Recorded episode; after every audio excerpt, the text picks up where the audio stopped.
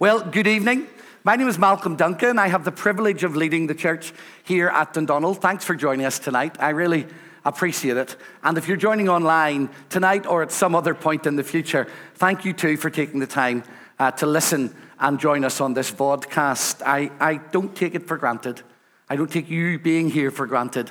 I know lives are busy and uh, there are many other things that you could be doing with your time. So thank you for coming this evening. And a particular welcome to those of you that have been exploring faith through the Alpha course. It's great to have you.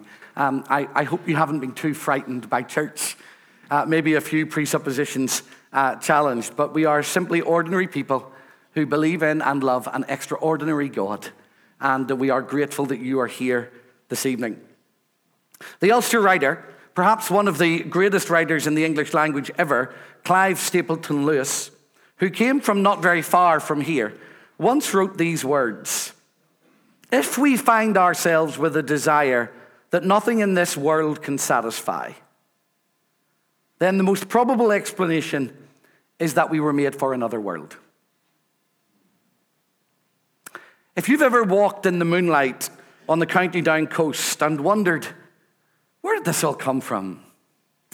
If you've ever walked across the Queen's Bridge or the Albert Bridge on a clear morning into Belfast on the way to work and saw the Lagan like a glass of ice and the morning sun bouncing off it and wondered, is there more to life?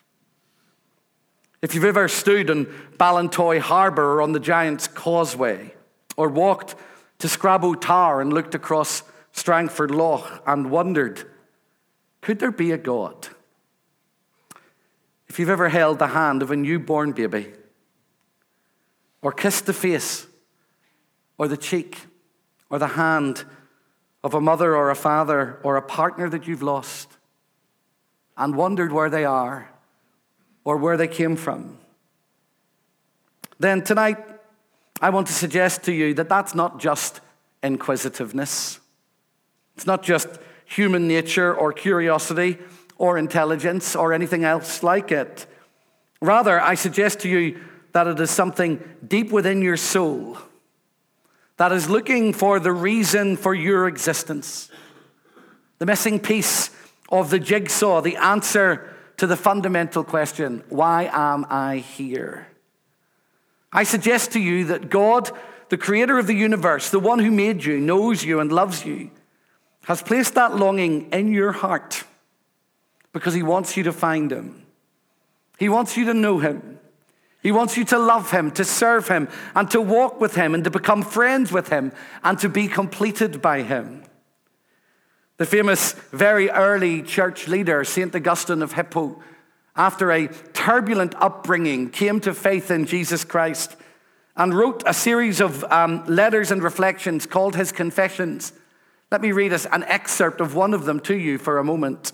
Great are you, O Lord, and exceedingly worthy of praise. Your power is immense and your wisdom beyond reckoning. And so we people, we who are a due part of your creation, long to give you praise. We also carry our mortality about with us. We carry the evidence of our sin, and with it the proof that you thwart the proud. You arouse us so that praising you may bring us joy, because you have made us and drawn us to yourself, and our heart is unquiet until it rests in you. So grant to me to know and to understand, Lord, which comes first to call upon you or to praise you, to know you or to call upon you. Must we know you before we can call upon you? Anyone who invokes what is still unknown may be making a mistake. Or should we be invoked first so that we may then come to know you? But how can people call upon someone in whom they do not yet believe? And how can they believe without a preacher? So tonight, I'm starting a, a little series that will take us through until the 7th of April trying to answer this fundamental question What is God like? Who is He? Who is it? Who is this force? Is it possible to know God in any way? And if it is, then what is God like? And over a series of Sunday evenings, I will look at, we will look at questions like Is God good? If He's good, why do bad things happen? Is God in charge? If God is in charge, then why doesn't He always get His way? Or does He always get His way? Is God white? Is God a Protestant? And is God a man? Should be fun. I'm looking forward to it. But tonight, I want to begin by asking this question How can we know God? For those of you that have come from the Alpha course, or those of you that are exploring faith, or even those of you that are Christians, how can we know God? When, when the worship group stand up and sing, Waymaker, Miracle Worker, Promise Keeper, Light in the Darkness, my God, that is who you are. How do they know?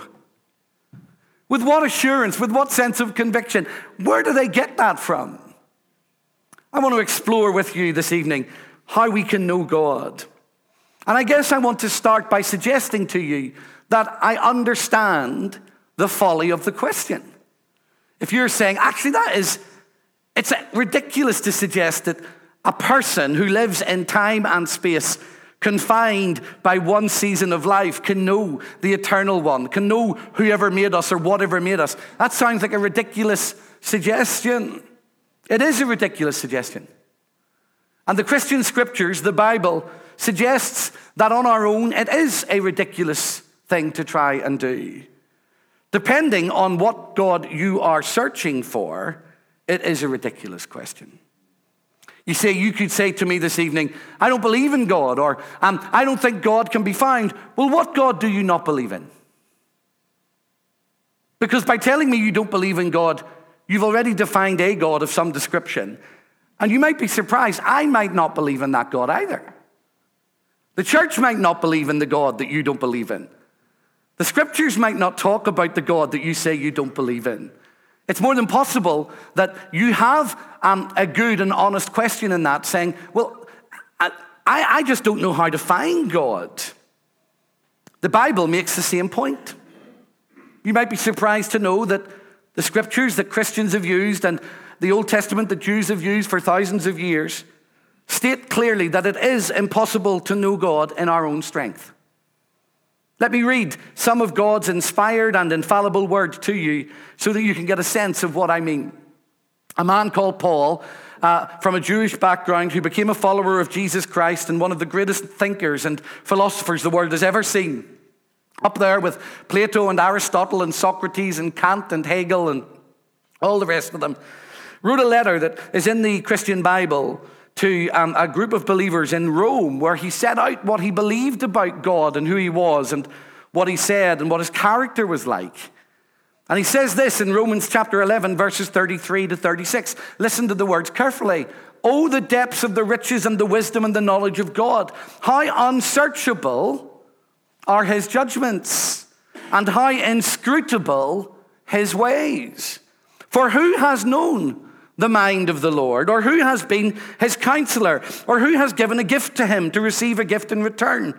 For from him and through him and to him are all things. To him be the glory forever. Amen. In other words, how could you possibly claim to know God? He is way beyond our understanding, way beyond our comprehension on our own strength. He said something similar when he wrote a letter to the believers in Jesus Christ in the city of Corinth in 1 Corinthians chapter 2, another part of the Christian Bible. These things God has revealed to us through the Spirit as he talked about um, life and faith and trust and who God was. Listen carefully, for the Spirit searches everything, even the depths of God. He's talking about the Holy Spirit. For what human being knows what is truly human except the human spirit that is within. So also, no one comprehends what is truly God's except God's Spirit. Now, we have received not the Spirit of the world, but the Spirit that is from God, so that we may understand the gifts bestowed on us by God. And we speak of these things in words not taught by human wisdom, but taught by the Spirit, interpreting spiritual things to those who are spiritual. Those who are unspiritual do not receive the gifts of God's Spirit, for their foolishness to them, and they are unable to understand them because they are discerned spiritually. Those who are spiritual discern all things, and they are themselves subject to no one else's scrutiny. For who has known the mind of the Lord so as to instruct him? But we have the mind of Christ. An Old Testament prophet, a man called Isaiah, who lived in a royal palace in Jerusalem around 750 BC, about um, at a turbulent time politically and socially in the history of Israel. When asked about who God was and what his plans were and how he moved, he was touched by God himself. And here's what he says five verses from Isaiah chapter 40. To whom then will you liken God? Or what likeness compares with him? An idol? A workman casts it, and a goldsmith overlays it with gold and casts for it silver chains. As a gift, one chooses mulberry wood, wood that will not rot, then seeks out a skilled artisan to set up an image that will not topple. Have you known? Have you not known? Have you not heard? Has it not been told you from the beginning? Have you not understood from the foundations of the earth? It is he who sits above the circle of the earth, and its inhabitants are like grasshoppers, who stretches out the heavens like a curtain and spreads them like a tent to live in, who brings princes to naught and makes the rulers of the earth as nothing. In other words, how could an idol, how could something man made, a man made idea, a man made thought, a man made philosophy, a man made worldview, a man made religion, a man made worship style, how could any of that reveal God? And the answer is it can't. It can't. Intellect, strength, intelligence, wisdom, the greatest minds in the world will still be left scratching their heads as they think about whether or not there is a God. Strikes me as interesting that the great um, writer Christopher Hitchens, uh, an avid atheist who wrote a book called God is Not Great Why Religion Poisons Everything, died absolutely refusing to believe in God. His brother, an equally brilliant mind and physicist, Peter Hitchens, examined the same evidence and became a Christian. He abandoned his atheist ways and became a follower of Jesus Christ. One of the world's greatest um, quantum physicists alive now, a man called Michio Kaku, who is, works in New York University, published a paper three weeks ago in which he said, After years of study and years of reflection, I have come to the conclusion that there may well be a creator. Quantum physics and the world of physics and science, I am really interested in it. I don't understand very much of it. I watch Brian Cox on the TV and think, I think he, he used to play some kind of instrument in a pop band, but now I do not understand him, but I love listening to him. Love, I love um, quantum physics. Quantum physics has got as far back as what it would describe as the Big Bang. Do you know what the, the big fundamental question that they're now asking? What happened just before it? It's going to occupy. I, I listened to a, um, an article on Radio 4 just 10 days ago. I love Radio 4. that tells you something about me, doesn't it? I listened to this brilliant article in Radio 4, and somebody said to a, a physicist there, um, So, having got to this point, how long do you think it'll take you before you crack that nut? And the woman laughed and said, I don't think we ever will. But we're really interested in what happened just before the Big Bang. I guess it's a fundamental question. I guess it's an important question. But in the end, all of our strength, all of our intelligence, all of our reflection, all of our ideas will not reveal God to us. But here's my question, ladies and gentlemen, online and here, and brothers and sisters, if you are a follower of Jesus. What if God has opened the way for you to know Him? What if this is not about you finding a way to Him, but Him having found a way to you?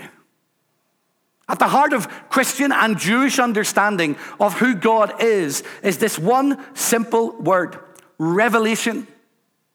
It is the belief that God has chosen to reveal what He is like to those who will listen.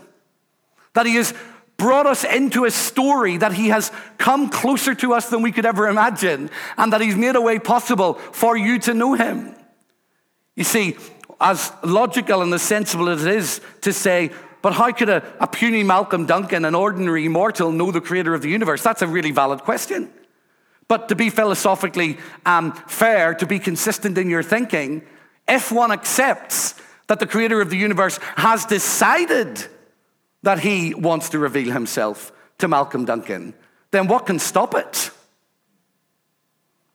You can't have one half of a sensible argument without being willing to explore the second half, surely. And what if God has already made the decision that he wants to reveal who he is? At the heart of what Christians believe about how we can know God is this idea revelation. And it's the difference between relying on our own strength and our own resources and our own ideas and our own ability to think and relying on what God has said. Looking at what God has shown, following where God leads and allowing Him to reveal Himself to us. As an aside, it's also the difference between the worst forms of religion and spirituality. I don't know if any of you ever listened to a program on Radio 4 called The Moral Maze. I have appeared on it on a number of occasions. And on one particular occasion, not, well, a number of years ago now, I appeared on it with the, the famous new atheist Richard Dawkins. And we were having a conversation. Well, we weren't having a conversation, that would be polite. He was shouting at me about the fact that he didn't believe in God and I did. And he kept confusing alongside a lady called Polly Toynbee from The Guardian. He kept confusing the idea of spirituality and religion. Every time I talked about the, the possibility of knowing who God was, he said, Religion doesn't point us to God. I said, I didn't talk about religion. You did. You talked about spirituality. Spirituality and religion are not the same thing, Richard. Yes, they are. No, they're not. He's a brilliant, brilliant thinker, a brilliant botanical um, scientist, but he's not a strong philosopher. The difference between religion in its worst form and Christian spirituality is religion builds, tries to build connections to God. Whereas Christian spirituality acknowledges that God has built bridges to us. Religion is what is left when God has walked away very often. I consider myself religious. It's not a negative phrase for me. But many aspects of religion put people off. Leave them scratching their heads or wondering, why am I repeating these words that I have been told I have to learn? Why do I have to come to this service in this way? Why am I not allowed to ask questions? Why am I not allowed to use my intellect and my creativity and my intelligence and my thinking and reflecting? Why does my creativity have to be parked at the door? Why am I not allowed to use my imagination? But what if you are allowed to use all those things within Christian faith? And that actually God wants to reveal himself to you. You see, when you read the Christian and the Jewish Bible, you will discover that there are many times that God says just that.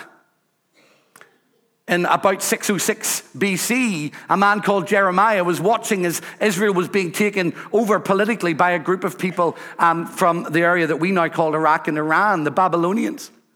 And as they were being taken into captivity, and here is what God said to them through Jeremiah chapter 29, verse 13. Listen carefully. Seek me and you will find me when you seek me with all your heart.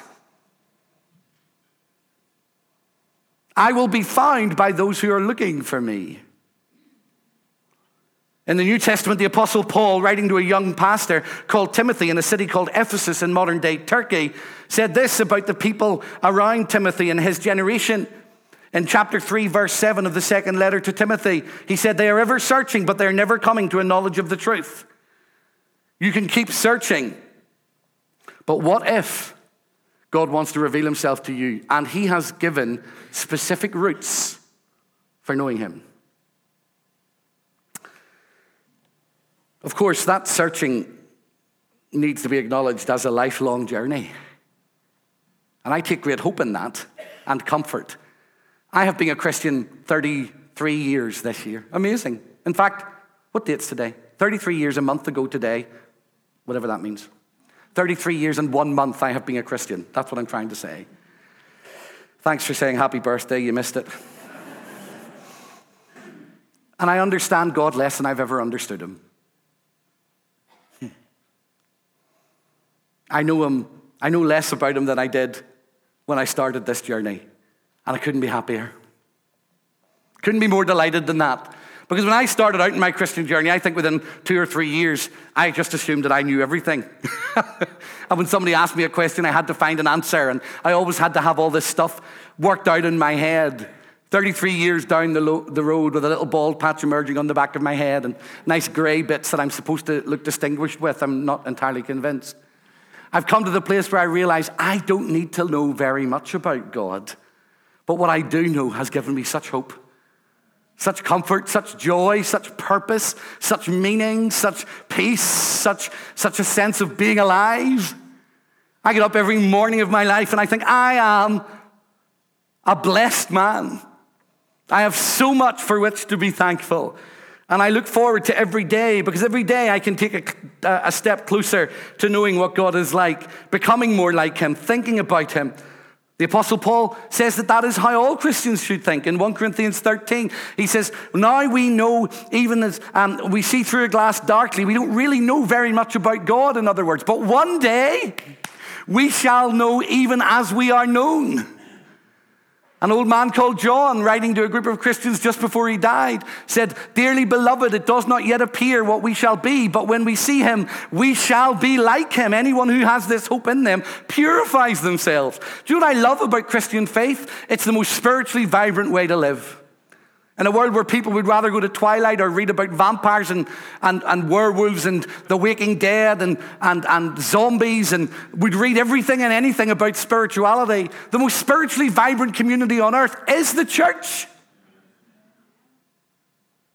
God wants to reveal something to us. He wants to take us on a lifelong journey. So if I ask you to consider whether God could reveal himself to you tonight, I'm not suggesting to you for one minute that he says, and that's that, and I'll see you in heaven. I'm suggesting that you embark on a journey which is the most exciting journey imaginable. A journey that takes you to places that you never thought possible. One of the things that separates Christianity off from Islam is Islam's holy book, the Quran, has a list of rules that if you learn them and obey them, you will go to paradise. Christianity is not like that. We have a book that tells us a story about what God is actually like and who He is and what He's doing in the world. And He invites us into that story with our imaginations and our thinking and our reflexes and all of our capabilities. He invites us to wrestle with the Bible, to think through issues, to have to reach conclusions, to work it out in community, and always to be growing and always to be getting further and further into it. It's the most intellectually stimulating community I could ever be part of. It's the most vibrant and alive thing to be a follower of Jesus. The famous German theologian and pastor Dietrich Bonhoeffer, in a book called God is in the Manger Reflections on Advent and Christmas, said this While it is good that we seek to know God, it is probably not so good to presume that we will ever complete the task. So, if God has chosen to communicate with us, how does he do it? The American pastor A.W. Tozer, in a book called The Pursuit of God, The Human Thirst for the Divine, says this In making himself known to us, God stays by the familiar pattern of personality. He communicates with us through the avenues of our minds, our wills, and our emotions. He wants to use all that we are in order to help us grow in understanding who He is. And I want to suggest to you very briefly, and don't panic, it is very brief that there are 213 ways, no, only kidding. only kidding. There are seven simple ways. There are many more, but the seven that I want to highlight seven ways in which God can reveal himself to us. The first is nature. Hence my questions at the beginning of this message walking along the County Down coast, standing at Scrabo Tower, being in Ballintoy Harbour, or up at the Giant's Causeway, which is clearly nicer than the County Down coast, but uh, you can take that up with me later. Oh, there was a rumble of discontent. The Bible tells us that in nature, God has revealed himself in a general way and that it is possible to discover who he is through looking at the beauty of creation the colors in a dawn.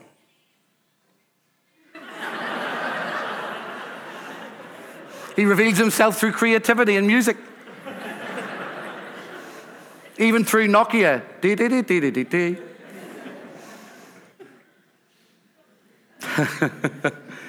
He reveals himself through nature. The psalmist in Psalm 8 says, When I look at the heavens, when I look at the world, when I look at everything around me, I am amazed and I scratch my head and wonder. See, a man, Paul, writing to the church in Rome, says this in chapter 1 of his letter For the wrath of God is revealed from heaven against all ungodliness and wickedness for those of those who by their wickedness suppress the truth. For what can be known about God is plain to them because God has shown it to them. Ever since the creation of the world, his eternal power and divine nature, invisible though they are, have been understood and seen through the things that he has made. So they are without excuse. For though they knew God, they did not honor him as God or give thanks to him. But they became futile in their thinking, and their senseless minds were darkened. Claiming to be wise, they became fools, and they exchanged the glory of the immortal God for images resembling a mortal thing, a mortal human being, or birds, or four footed animals, or reptiles. Nature itself points us to a creator, a force, a God that made it all. So, actually, if you have ever asked one of those questions when you've looked at a baby or held the hand of somebody that was dying or walked on a mountain or any of the other things that I have suggested, then my, my proposal to you is that was God generating that question in your soul, raising something in your heart, saying, probe a little further. Don't be lazy in your thinking. Follow the pathway of what I'm saying to you because I want to reveal myself to you. And you are seeing something of the fingers of my handiwork in the world around you. I well remember the first time I drove round the Ring of Kerry, and as I got to Dingle and turned on the western coast of Ireland to come back towards um, uh, the, the, the, the, bulk of, is it County Kerry or Mayo? I can't, County Kerry, I think. As I came to come back, I looked out, I turned right. Our four children had fallen asleep in the car because they weren't excited about the possibility of driving for three hours. And I looked out with my wife across the Atlantic as the sun filtered down through clouds like a patchwork quilt. And it bounced off the foam in the sea. And the islands were like jewels of sapphires and rubies and diamonds in the, western, uh, in the eastern Atlantic on the west of Ireland. And I had to pull the car over. And I stopped and I said to Debbie, Look at this. And we both cried. It was a moment not of worshiping the creation, but worshiping the Creator.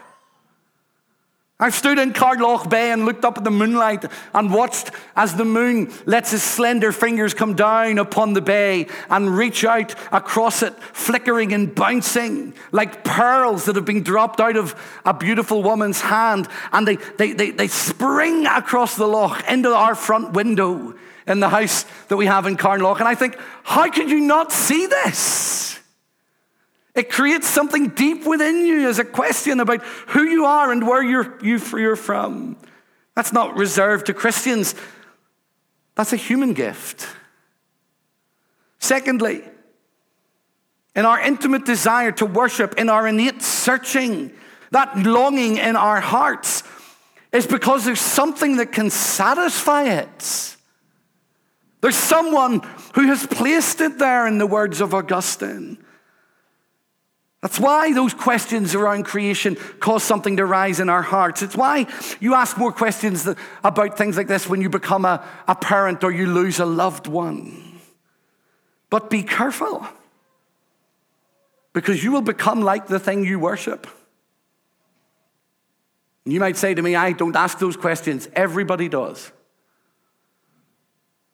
If you're a rationalist, then you end up worshiping your intellect. If you're a materialist, you end up worshiping the stuff that you've got. If you're a hedonist, you end up worshiping pleasure.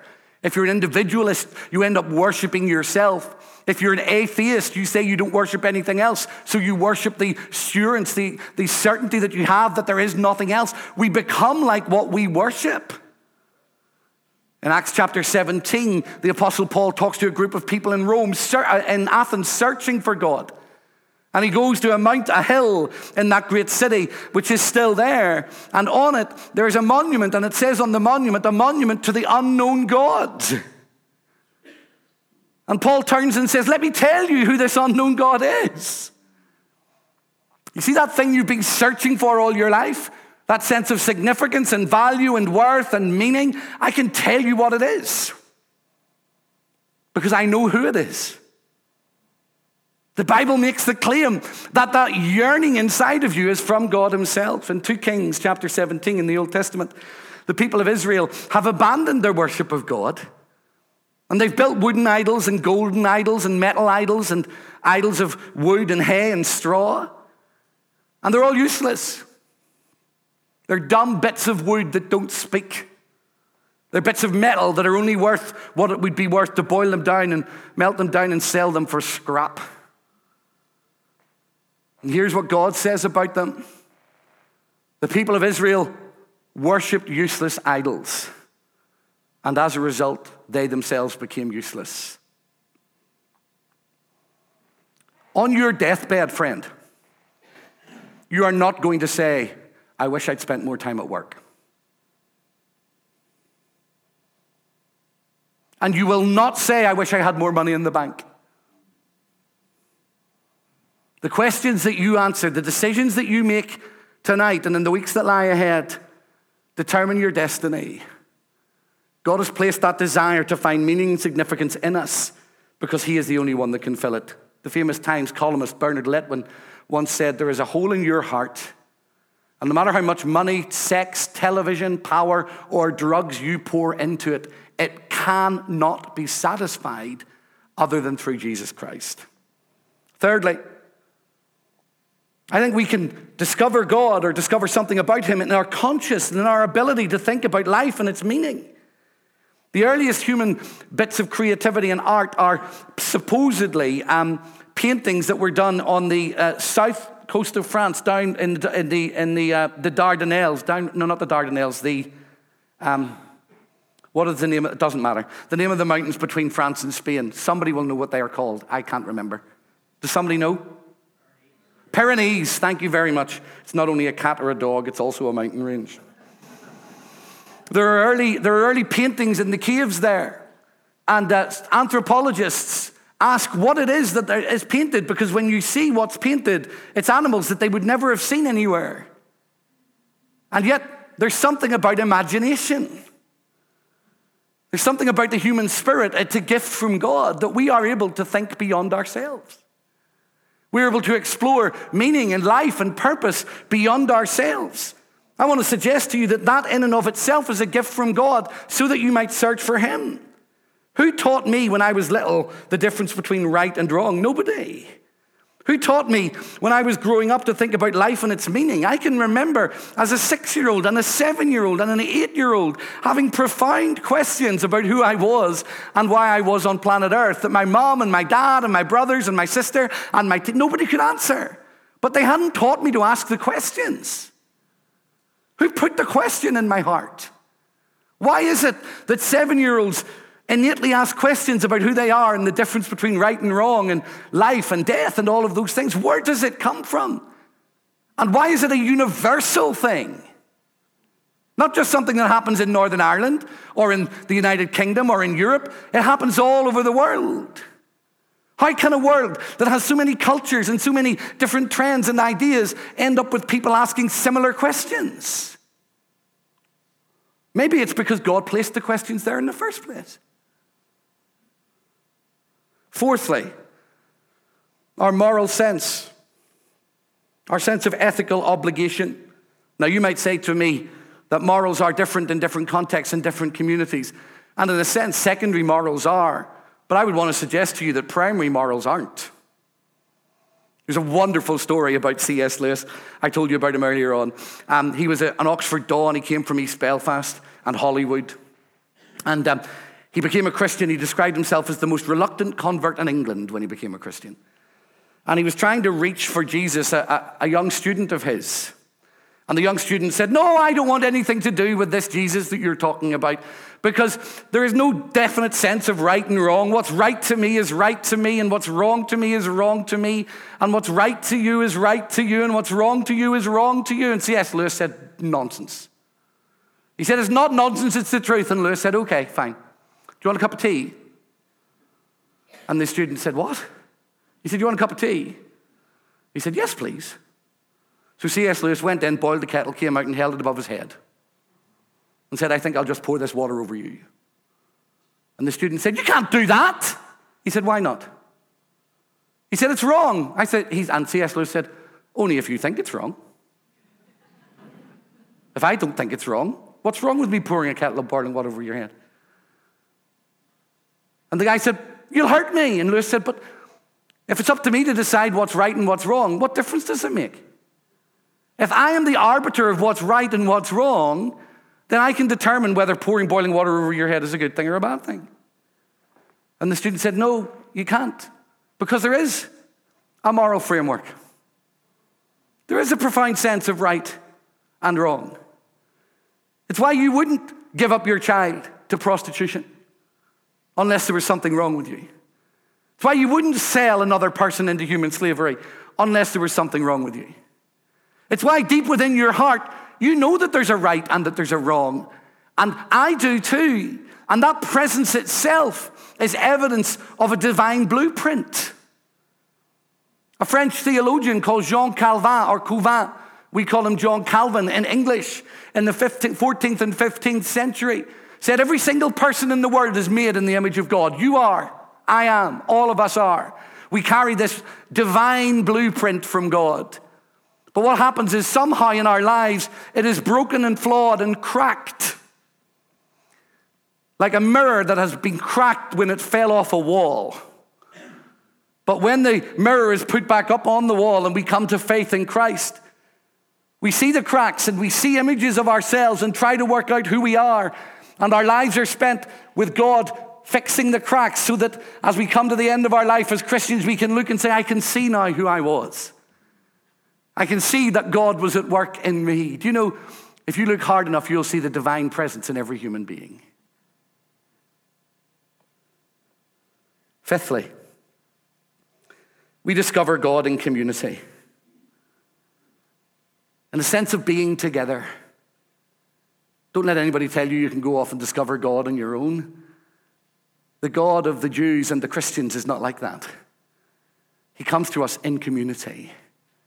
He comes to us through one another. We discover things about Him in one another that make us realize that we need one another because none of us were born to be alone. That's why church is so important to me.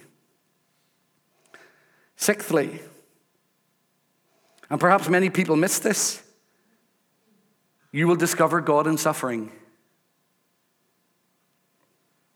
It's the only thing that will make sense of it staring into mortality, staring into the darkest pits of life, you can discover hope.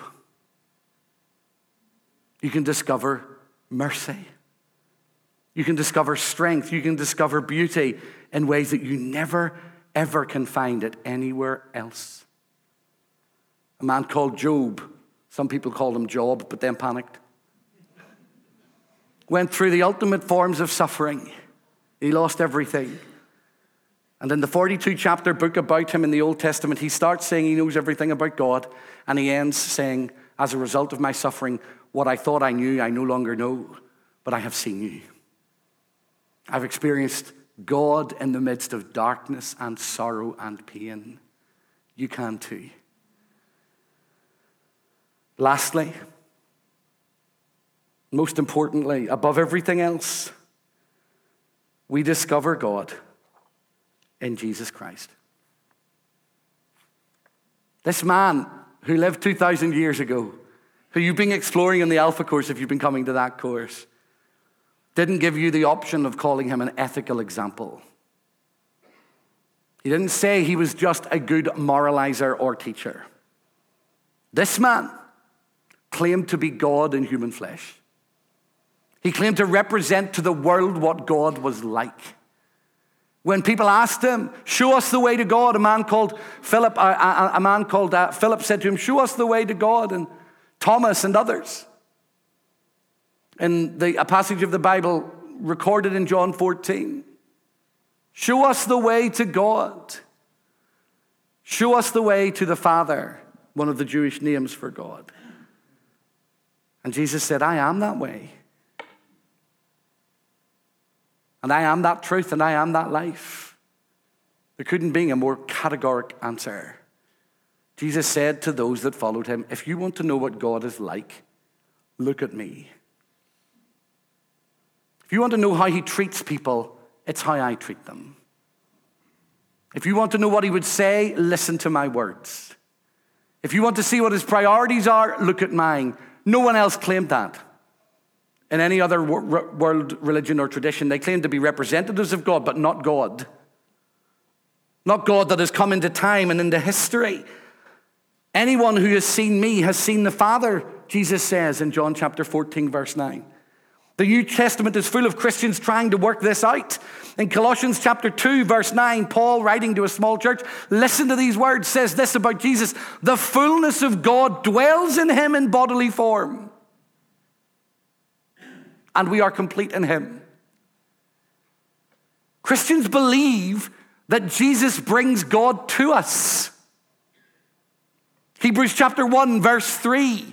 Whoever wrote that book says this God in previous times spoke through the prophets unto the fathers, but he has in these last days spoken to us through a son, through whom he made the worlds, in whom all things exist.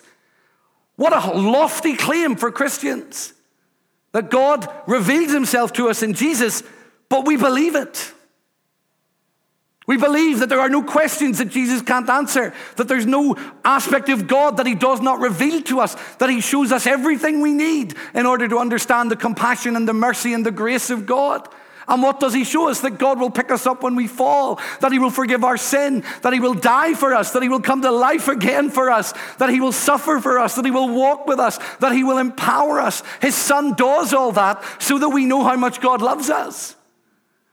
You might have come to the Alpha course or here tonight or watching online thinking to yourself, God doesn't want me. God isn't interested in me. I'm looking for Him, but He's not looking for me. I'm not good enough. I haven't done the right things. I haven't been to church enough. I haven't got all the right questions answered. Listen to this Jesus' words, John chapter 6, verse 37 Those who come to me, I will in no way reject. If you are looking for God, and you hear me saying Jesus Christ has brought him to you, and you come to Jesus and say, Show me God, he will say yes. He will never say no.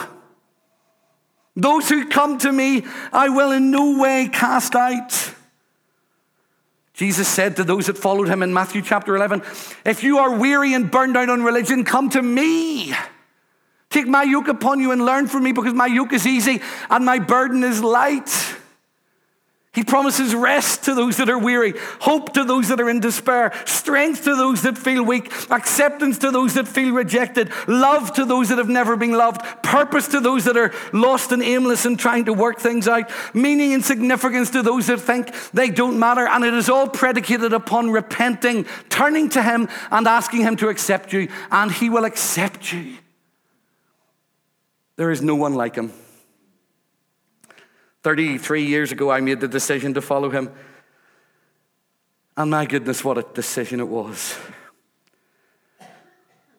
All of this is possible to me because of the Bible. No other book is inspired in the way the Bible is inspired.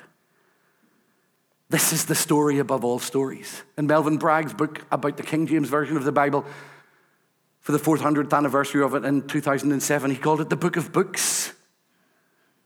It's why Christians are so passionate about the Bible because in it we read of Jesus, in it we read of our sin, in it we read of history, in it we read of life and meaning and purpose. It stands above every other book. If you read it, you will discover Christ in it. If you read it with eyes of faith, you will discover a God that loves you and cares for you and wants to bring you into relationship with Himself. In the end, can God be known? Yes. How do you know? Because I've met him. Because he has reached into my heart and transformed my life. Because he has forgiven my sin and accepted me. And he's taken someone who was arrogant and self sufficient and didn't need anybody and shown him something of the mystery of what it is to be alive. Because he's forgiven me. But what good is all of that for you? Me knowing God doesn't mean you know him. Me being excited about him doesn't mean you are. John Piper, in his book Desiring God, writes this But to enjoy him, we must know him. Seeing is savoring.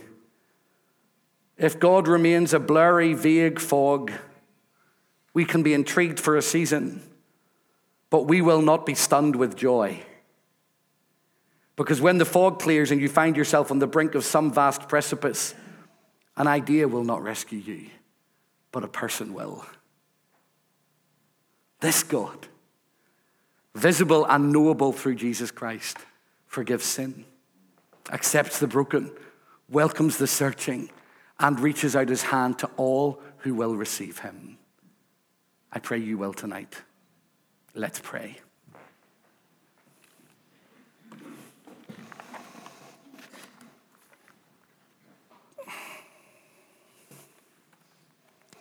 Thank you so much for listening. I appreciate it. I'm grateful to you for coming for watching online.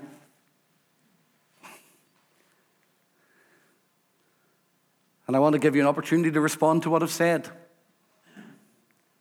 Over these last weeks here in our church family, we've seen people become followers of Jesus every week. It's been the most exciting thing. It's wonderful. And online or here in the room tonight, I want to give you that opportunity too. So I have two simple questions for you. If you respond to them online, could you please uh, reply by just sending an email to my colleague, um, Pip Kerr? His email is pip at dundonaldelim.church. If you're responding to either of these questions, let him know. Here in the room, in a moment or two, I'm going to ask you to respond by raising your hand. No one else is looking, just me. I'm not trying to make a spectacle of you. I just want to help you. And this is a significant moment that could change the direction of your life. I pray it does. There's a seriousness in the air.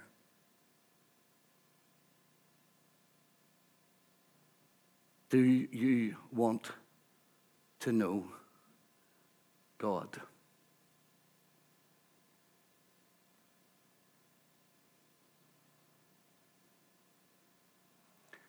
Then I invite you to surrender your life to Jesus Christ.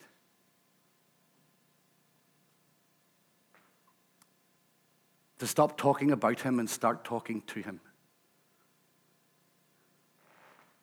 to give him your brokenness, your shame, your longing, your mistakes, your frailty, your questions.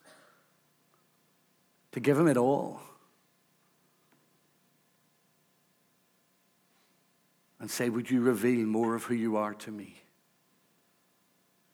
If you ask him to do that tonight and are willing to lay your life at his feet, he will meet you and you will change. He will not reject anyone who comes to him. So here are my two questions. The first question is to those of you who have been, at one point or another, followers of Jesus Christ and you have walked away. Christians let you down, the church let you down, circumstances got the better of you. But tonight, you want to know Him again. If you would like to recommit your life to Jesus Christ, no one is looking, only me. And I'll pray for you in a moment. Just put your hand up and take it down, please. Thank you. Anyone else?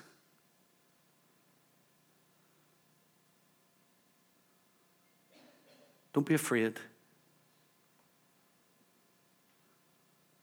Is there anyone else? Thank you.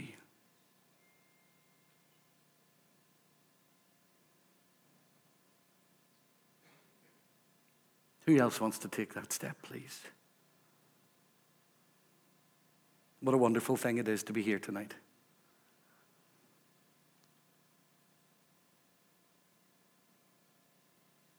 Don't run away from him, run to him. My second question Is there anybody here who would like to begin a relationship with God through Jesus Christ tonight? You'd like to start your Christian journey. You don't have to have all the answers. But you want to know God. You want to get to know Jesus. You want to give him your life. You want to walk with him. If you'd like to become a Christian tonight, put your hand up, please. No one is looking. I will see it and I will pray for you. I know this is hard. Don't be anxious. God is waiting with hands outstretched to you. You can know him. You can call him friend. Who would like to become a Christian?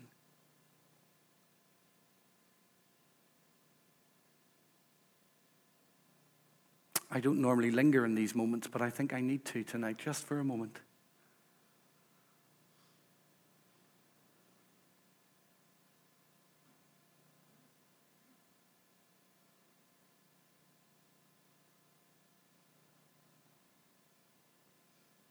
He loves you.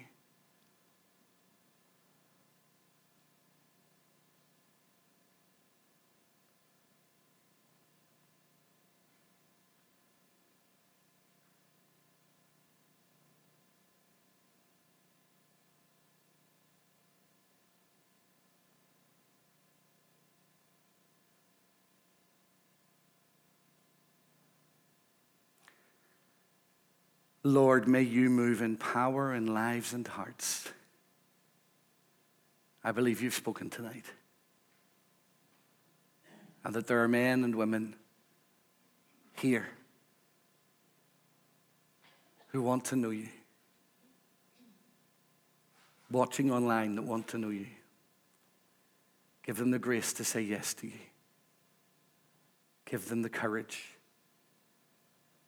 to receive your love and to be changed by it. In Jesus' name, amen.